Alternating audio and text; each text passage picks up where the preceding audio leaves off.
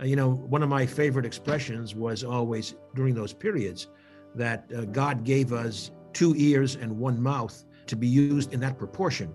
Uh, and uh, and I think that was also a way of establishing good relationships. And finally, perhaps the most important factor is Monty Python. You have to appreciate the absurd to live in that political environment, and I do, and I did. Well. So we need both technology and policy that spans the entire economy. And I think when all is said and done, the issue of putting a price on carbon emissions ultimately is the policy that I think is needed to stimulate economy wide reductions.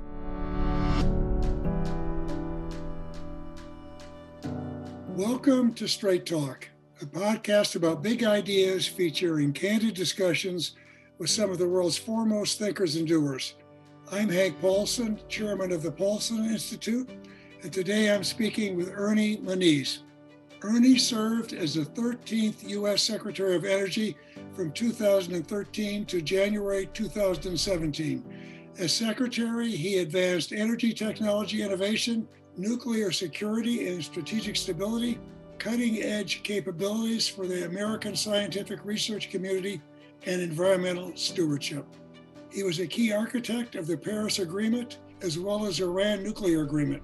Ernie was a member of the MIT faculty from 1973 until 2013 when he was appointed Secretary of Energy.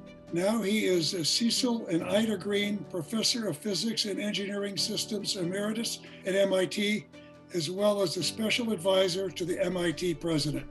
He is co chairman of the board of directors and CEO of the Nuclear Threat Initiative, and he is CEO and founder of the Energy Futures Initiative.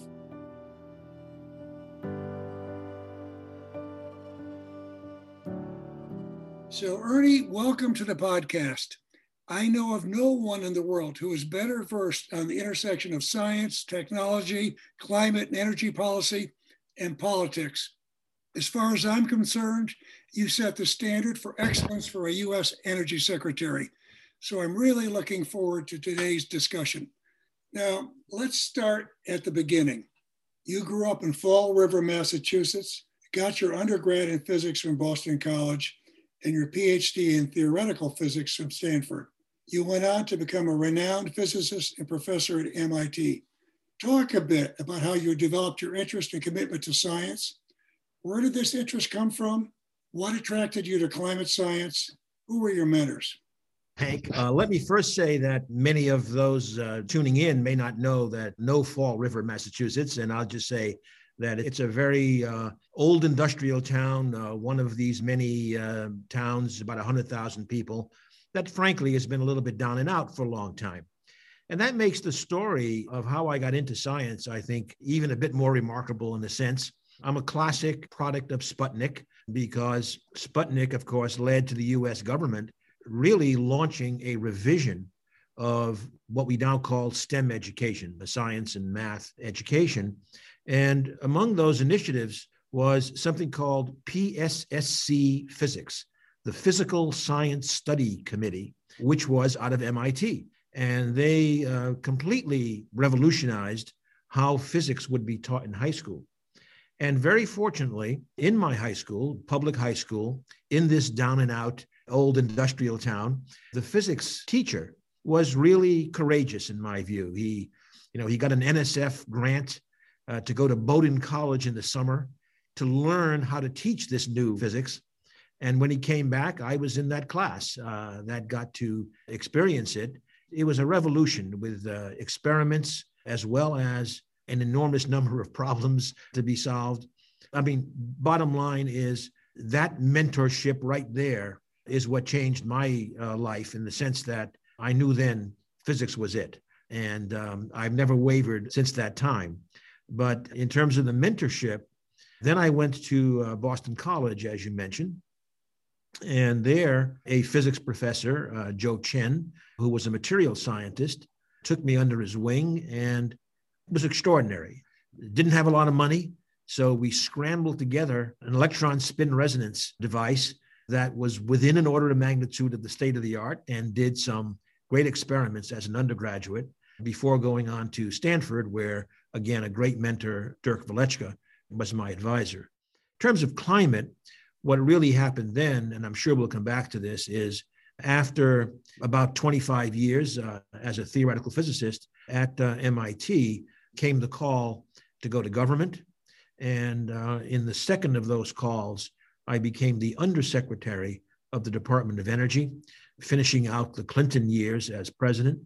And when I came back to MIT, that experience led me to think that I was going to take the big leap, no longer go back to physics research, but in fact, to start to build a clean energy program at MIT in response to climate.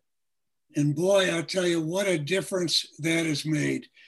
But uh, I want to talk a little bit more about your development because you know you are a terrific nuclear physicist, a terrific climate scientist, but there's nothing nerdy about you. You're a people person with great communication skills. How did these skills develop? I have no idea.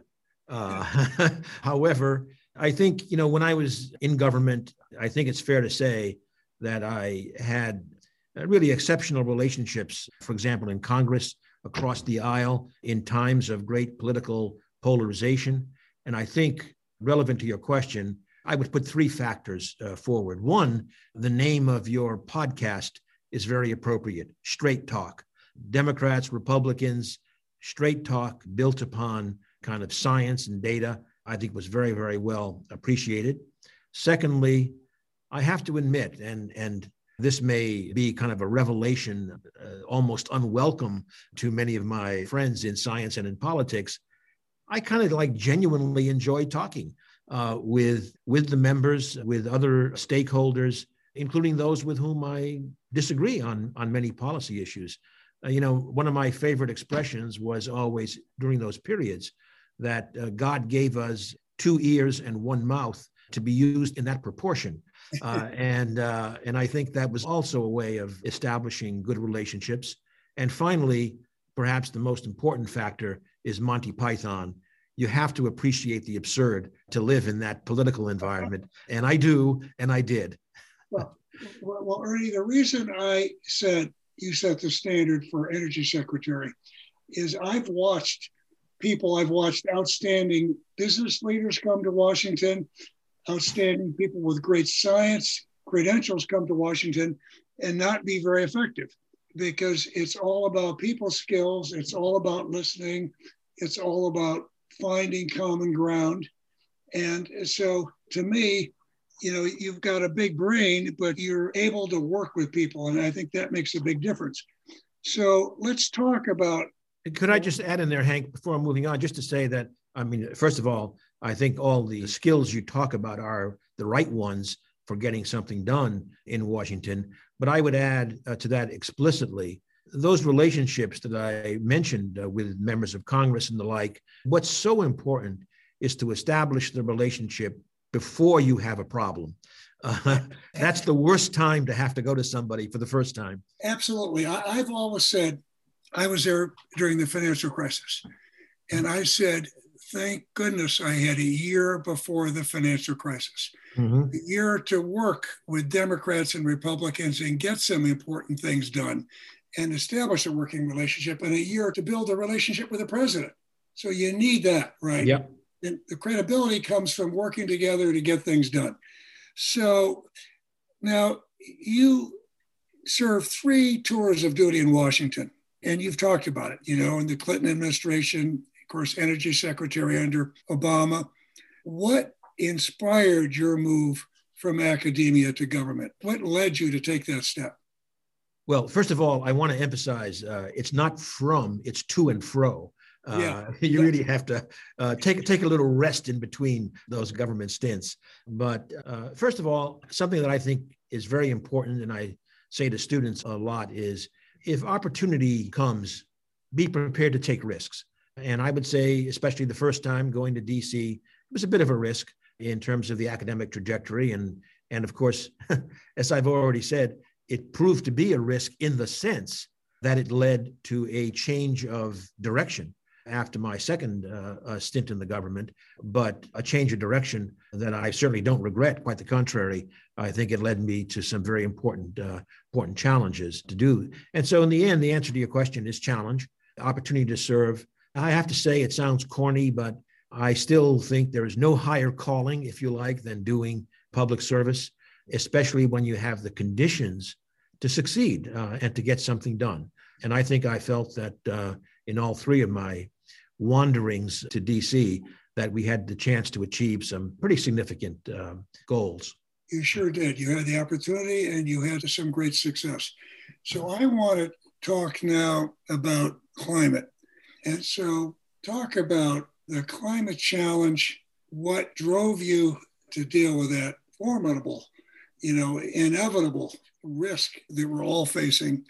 Talk about that. And I'd like you also to tell us about this Energy Futures Initiative and your theory of change and how you're making it happen right now. Well, when I was at both the uh, Office of Science and Technology Policy and at the Department of Energy, that I think any scientist looking seriously at the information and the analysis that was emerging in the 1990s could see kind of the looming train wreck of climate change if it wasn't addressed uh, aggressively. And then being at the Department of Energy uh, in particular, certainly I felt that while business model innovation and policy innovation were critically important, in the end, I felt that technology innovation was an absolutely necessary arena in which to make enormous progress. And the Department of Energy is not well recognized for what it is a sometimes we call it facetiously uh, the Department of Weapons and Windmills, Quarks and Quagmires, uh, nuclear weapons, uh, clean energy technology, fundamental science, quarks, and cleaning up the mess of the Cold War, the Quagmires. It sounds like very, very different missions, but the thread in all of them is applying cutting edge science and technology to address those missions. So, you know, it was a natural. Um, I'm obviously, as a physicist in a senior position at the Department of Energy, as undersecretary, having the incredible assets of the department, including the 17 national laboratories.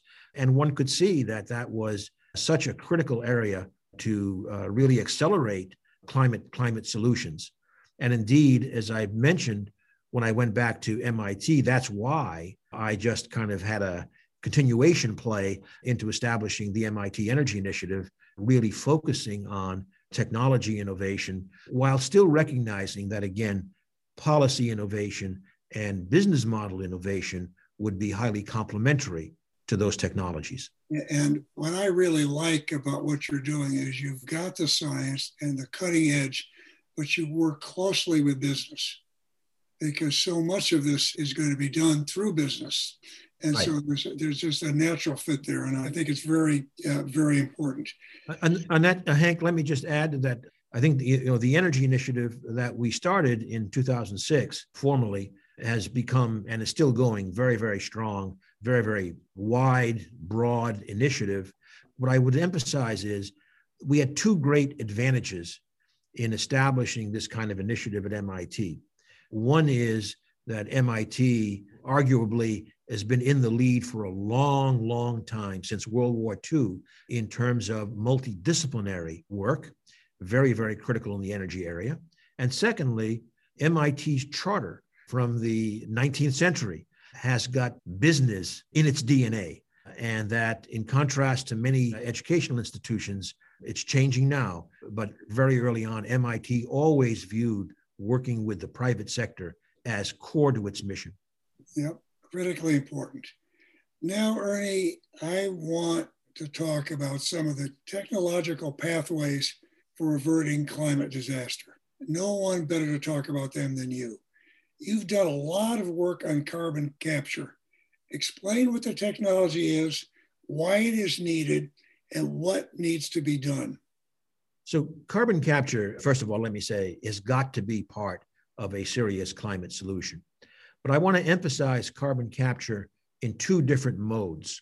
One is capturing CO2 before it gets into the atmosphere let's say from power plants, uh, from industrial facilities, and the like.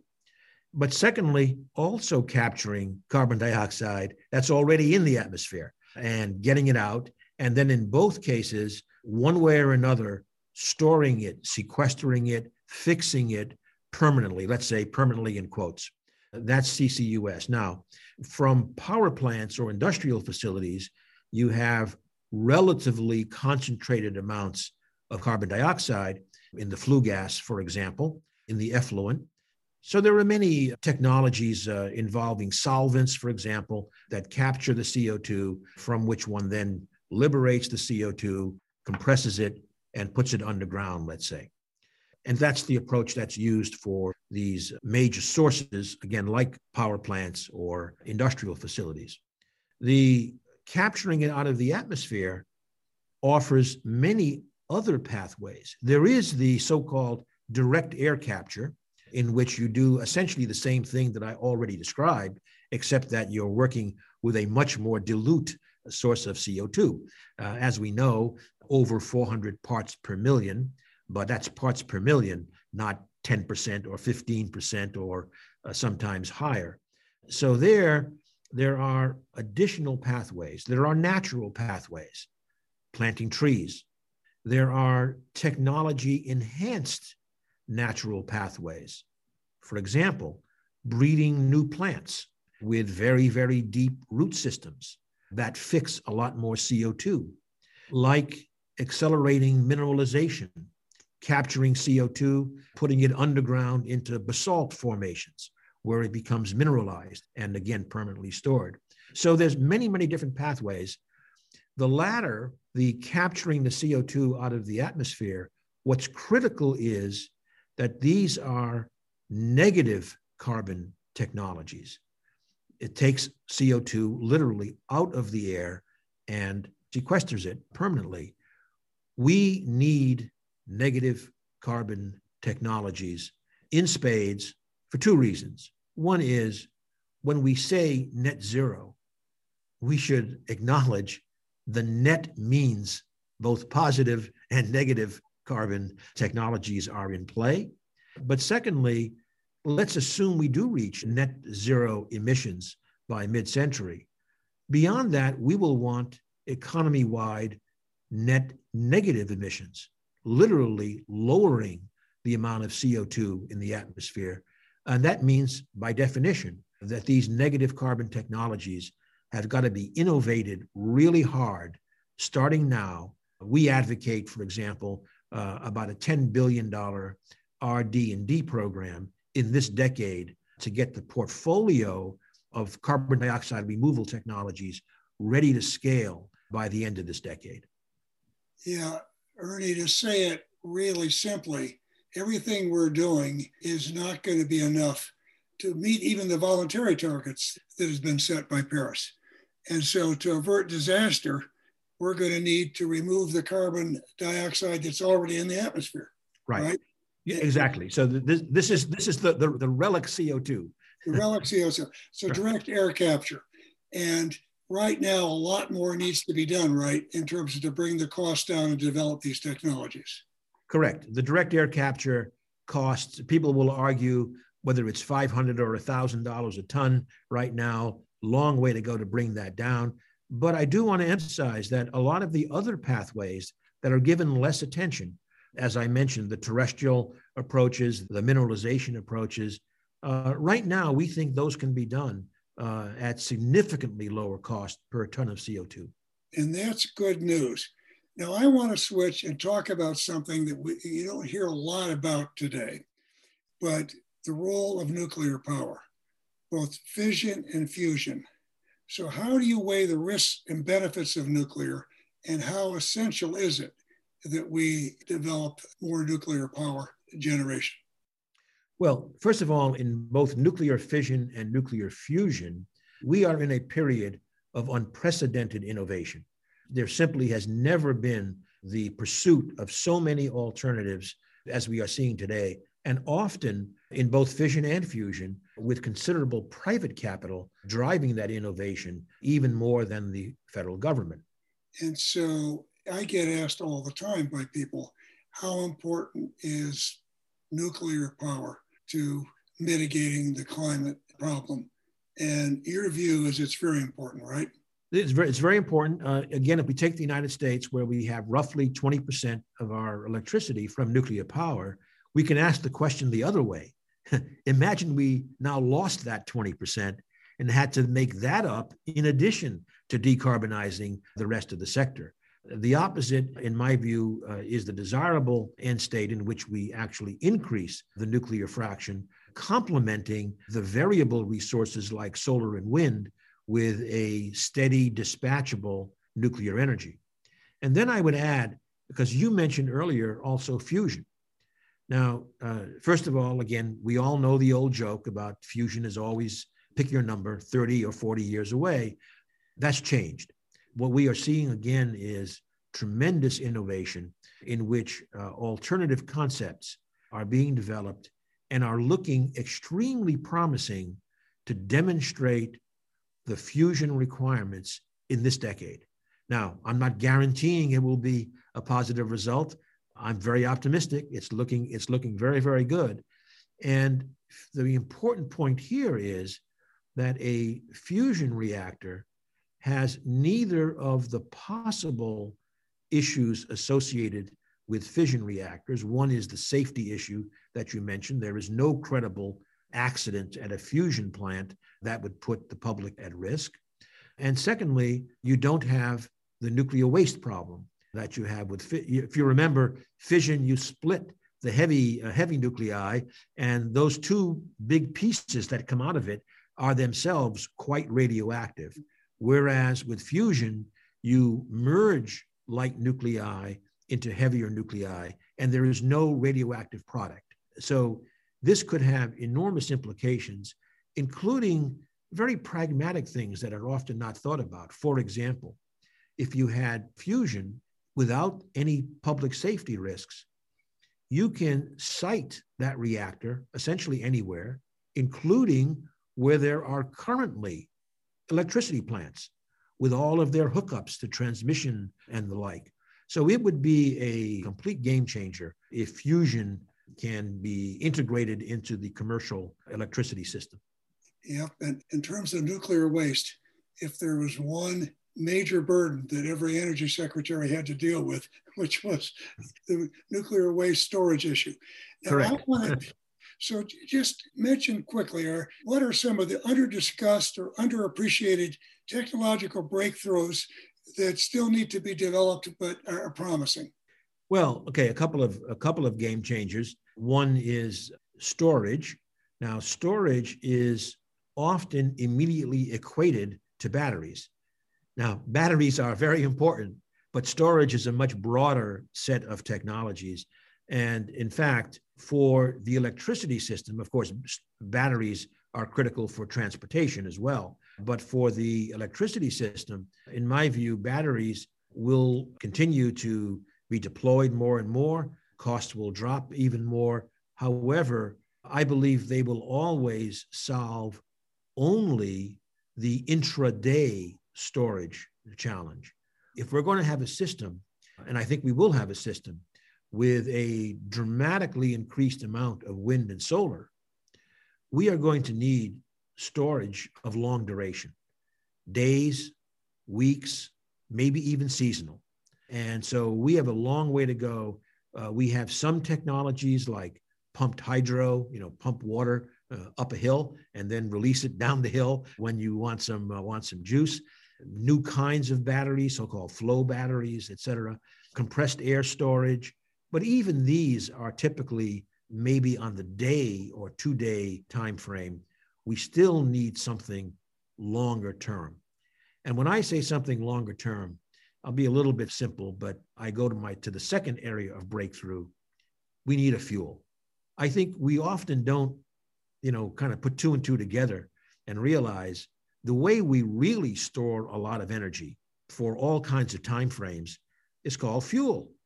It's easy to put, you know, petroleum fuel into a tank and store huge amounts of energy. But now what we need is a low to no carbon fuel that can be deployed at large scale. And that can solve all kinds of issues in the transportation sector, for the long duration storage, for industrial fuels, for example, for very high temperature process heat, for replacing jet fuel for aircraft, for uh, those big container ships, uh, the kind that we saw wedged across the Suez Canal some time ago.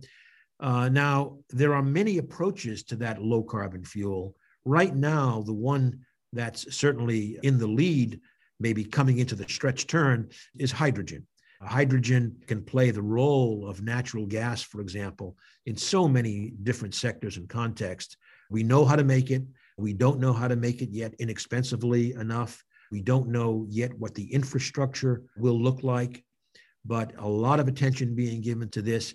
And I am hoping that we will see expansion, significant expansion of the hydrogen market in this decade, preparing us for a future in which essentially zero carbon electricity and zero carbon fuels will combine to support the entire economy, complemented by things like those carbon dioxide removal, negative carbon technologies. We can envision that as an integrated, coherent system to achieve uh, all of our goals and meet our needs. So, Ernie, I think you've probably answered this question already, but I'm going to ask it anyway what climate policies need to be prioritized in the US? If you had a trillion dollars to spend on climate, how would you spend it? Well, first of all, the, the lead horse in decarbonization, I think everyone uh, pretty much agrees, is decarbonizing electricity. And that's the lead horse. And there are many policies there. Today, for example, the administration and the Congress have a favored approach called a clean energy standard that would work much like the renewable electricity standards that we see in many states, except it would expand it to other kinds of zero carbon technologies. However, what I want to emphasize is look, today, electricity accounts for 27% of US emissions. So while it's the lead horse there's a lot of a lot of other horses in that race. There's like 73% remaining for emissions from transportation and buildings and industry and agriculture and the like. So we need both technology and policy that spans the entire economy. And I think when all is said and done, the issue of putting a price on carbon emissions ultimately is the policy that I think is needed to stimulate economy wide reductions. So, by the way, that, you know, when you talk about a carbon price, let's say at $100 a ton, just to pick a round number, for the United States alone, one is getting to the better part of a trillion dollars. So, your trillion dollar statement is kind of the right scale to be talking about in terms of decarbonizing the economy. And you and I both agree on putting a price on carbon. I think that is key.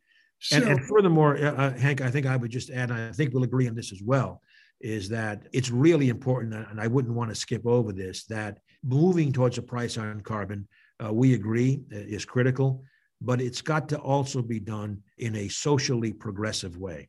We cannot have this as an additional burden on the poorest in our in our society. Amen, for sure. So, how do you assess the Biden administration's efforts so far in addressing climate change?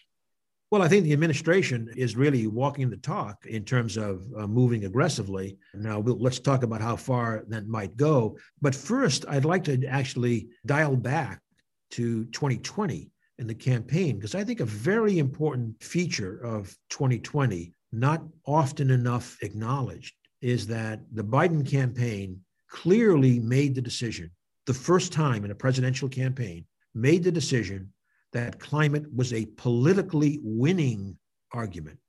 That's a profound change, in particular because it proved correct.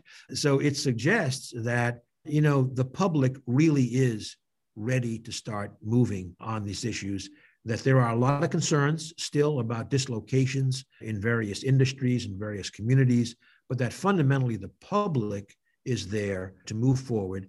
Industry has been there now for a while. Uh, a lot of states are, are there and cities. So I believe the opportunity for the Biden administration to build coalitions that can politically and practically move the ball forward is quite real. Now, I'm not going to be Pollyannish and say this is all going to be easy, and we will see how things like uh, infrastructure packages, et cetera, move forward. However, the administration on its own, of course, has and will take a lot of executive actions. I'll just to mention a couple. Well, one is the Department of Energy, frankly, in the Obama administration, aggressively put out efficiency standards for a whole range of technologies non trivial, cumulatively accounting for over half a trillion dollars of consumer energy savings and somewhere around two and a half gigatons of CO2 emissions avoided. Frankly, in the last administration, that all fell flat on its face. Now we will see through executive action those kinds of efficiency standards uh, revived. I'll just mention one more, going more to the financial world, your world. I think it's very, very clear that regulatory institutions like the SEC, the Securities and Exchange Commission, are clearly going to up the standards for corporate climate risk disclosure. And Gary Gensler, a uh, lecturer at the uh, MIT Sloan School, I might add, who is now the chairman of the SEC, there's no doubt in my mind that Gary and the SEC will pursue that as an executive action. So, legislatively, it will remain in play as to how much bipartisanship we can generate, but uh, we will see continuing uh, very, very strong executive action. So let's now talk about the, uh, just very briefly about the carbon dioxide that's already there, right? So, how do we prepare for the climate change that's already here? How do we make our economy more resilient to extreme weather shocks like the Texas polar vortex from earlier this year? In practical terms, what will this mean in the decades ahead? Well, as you say, Hank, the Texas um, polar vortex events certainly show the importance of addressing uh, resilience against the new risks as being critical. But I'd like to just emphasize that we have Texas big chills, we have California heat waves of uh, rolling blackouts of last summer, we have cybersecurity threats like the Colonial Pipeline kind of semi disaster at least. And so it's both climate threats and other threats like cyber that needs to have us take a integrated view, coherent view of building a 21st century infrastructure that will enable 21st century opportunities. For example, the integration, the full integration of the electricity grid with information technologies and artificial intelligence will present new consumer service opportunities as we build that 21st century grid that also allows distributed generation and the like. But at the same time, uh, and it's sometimes intention, at the same time, having that infrastructure broadly, including the grid, be resilient against the new climate risks and the new cyber risks. So, on the climate risks, there's no doubt that we have to learn a lot more about the fat tails of the uh, distribution of risks that global warming and climate change uh, present. Frankly, we need a lot of basic research to understand how to quantitatively address those risks. But in the meantime, we can't just sit back, and I'm sorry to say, the way Texas did. Texas, after all, had a pretty big chill in 2011. There were recommendations made about enhancing the resilience of the grid. And frankly, we all know most of those recommendations were just put aside and not followed. This was a lesson about what the costs of that are. And we need that infrastructure push now. I mentioned already that we see the administration and the Congress negotiating over infrastructure. I'm not going to, you know, prejudge the outcomes, but I would just say one very important point is whatever they do, they cannot simply revert to rebuilding 50 year old infrastructure in the same way roads, bridges, ports, etc. We need to do that, but we also need to build the infrastructure for, in Wayne Gretzky's words, where the puck is going to be. And where it's going to be is a low carbon economy. It's going to have to have these transactional electricity grids, et cetera. That's the kind of infrastructure that we need to be uh, to be building right now to accelerate the transition that we need uh, in the energy sector. And it has to be resilient to the kinds of weather shocks, energy shocks that yeah. we're going to see. Whether, yeah, it's, it's cold, it's heat. You know, yeah. rebuilding New Orleans, just where the disaster occurred, that kind of thing. Right. Now, let's go global. You were a key architect of the Paris Agreement, which, you know, fortunately the Biden administration has rejoined. Remind our listeners about the scope and the importance of the Paris Agreement, and then I'd like to talk about the limitations for a minute. Sure. Let me give you my very brief history of climate meetings. Uh, of course, we have first, we have Rio de Janeiro 30 years ago, where the uh, the the risk was understood. And by the way, it's interesting to point out that the United States actually has ratified a treaty committing it to address climate change and the anthropogenic drivers. That was that was the Rio Treaty. Of course, it did not set specific goals. Then we have Kyoto, in which I have to say, unfortunately, a sharp line was drawn between those countries that were committed to uh, doing something about climate and those that were not. Then came Copenhagen, the much maligned Copenhagen, which I claim was very important in eliminating that notion that only a subset of countries would have the major responsibility. And that brings us to Paris. I believe the most important part of the Paris Agreement was the fact that every country on earth basically agreed that it had some responsibility for addressing climate. Then it did two other things in Paris. One was the beginnings of commitments, near ter- relatively near term commitments at reductions of either levels of emission or intensity of emissions. And third, and often forgotten, at Paris, there was also an agreement called Mission Innovation that advanced the idea of serious increase in uh, clean energy and uh, R&D investments and in international col- collaboration to get there. Now, uh, this is not history yet, but my hope is that this cycle will be completed in Glasgow by now having Glasgow up the ambition of Paris, uh, still with all countries basically participating. So that, that to me is, I hope, will be the arc from Rio to Glasgow. And so that's the half full story. And I think it's, you know, I think we both understand that as important as these voluntary commitments are, we're not on a path to meet them. And even if we meet them, the world is still going to overheat. So, is it possible to design a governance structure that deals squarely with the problem of free riding and have some real incentives to curb emissions?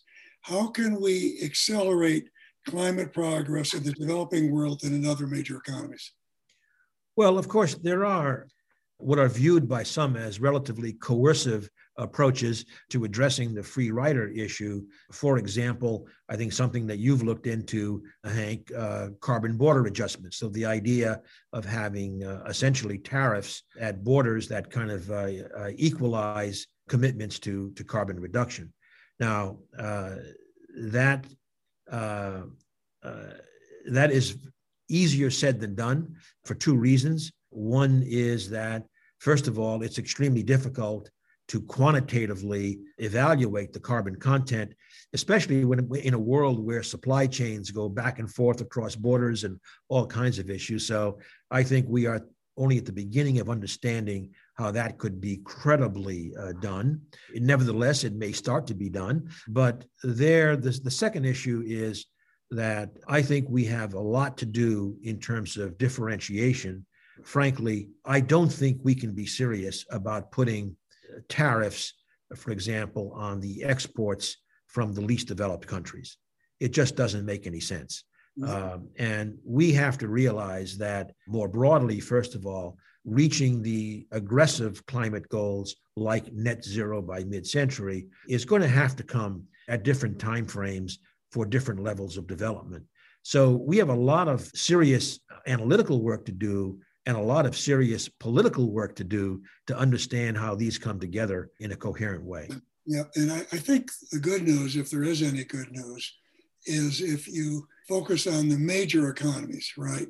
You focus on 18 or 20 major economies, which is something that the Bush administration did for the first time, and then the Obama administration picked it up. I think if you focus on those, I think you're going to largely solve the problem or make a lot of progress.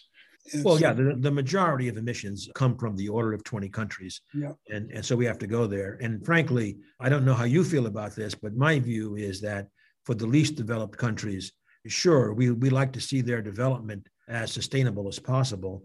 But I believe what they believe.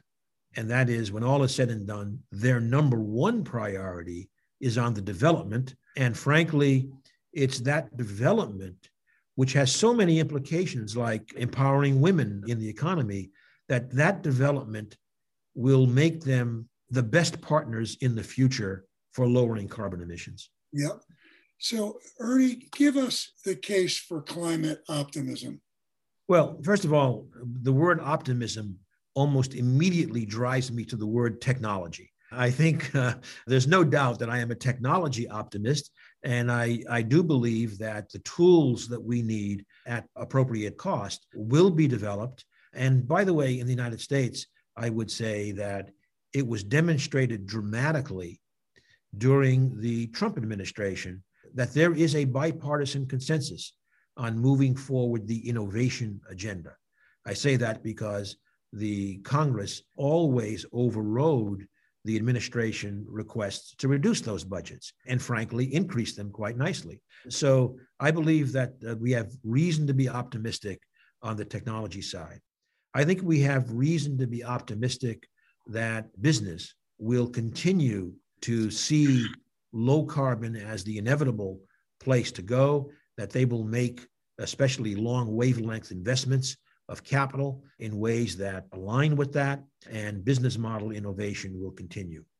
Frankly, the place where it's a little bit harder to make that argument is the policy and political innovation uh, that we need on the time scale that we need it.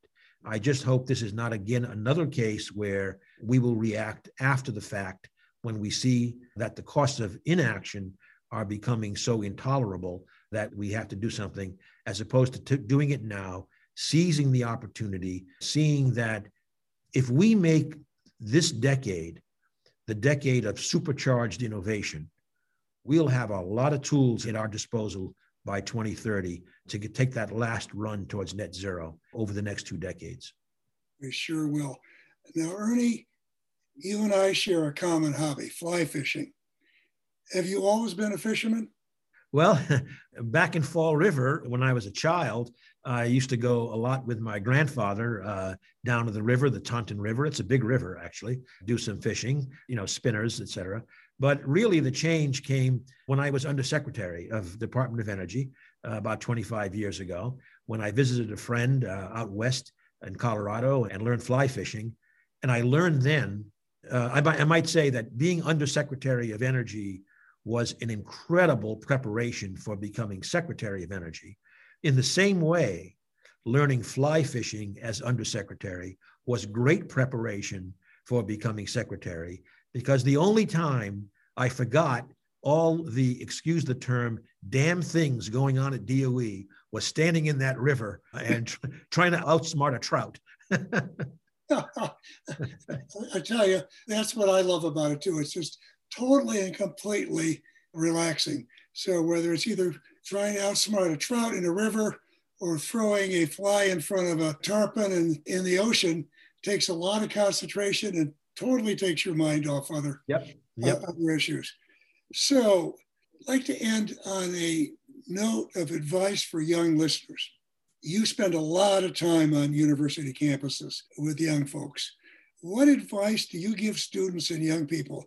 And what do you tell those who want to make a difference and join the fight against climate change? Well, okay, uh, I'll say what I'm what I'll be saying uh, at a uh, commencement uh, this year. Number one is that the young people leaving their campuses with their earned degrees, in contrast to those of us who get now only honorable degrees. First of all, I think what's really important is that they, with their civic responsibilities, do all that they can, at least, to restore facts to their proper place in political debate. Because we know that this uh, basically it appears that every version of the facts is available to everybody all the time with various media. And i'm hoping in contrast to me that these young people can combine a commitment to a fact-based a science-based debate with understanding of all of the social media that uh, sometimes work against that.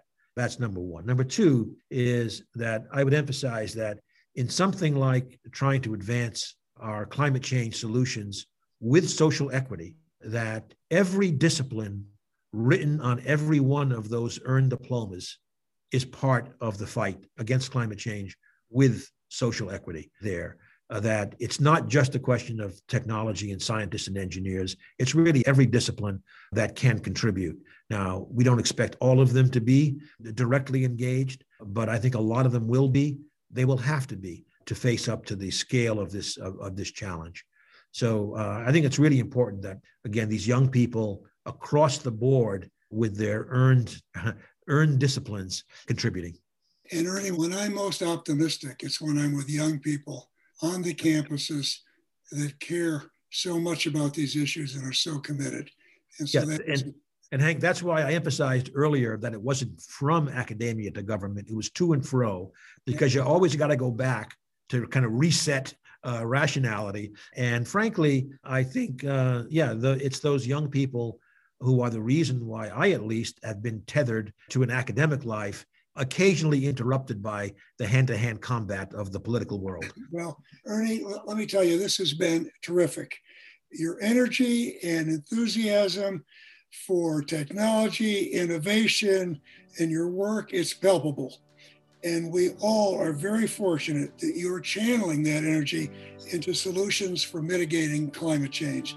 So thank you for being with us today. Well, thank you, Hank, and I look forward to working with you uh, on our shared objectives. Great. Thank you.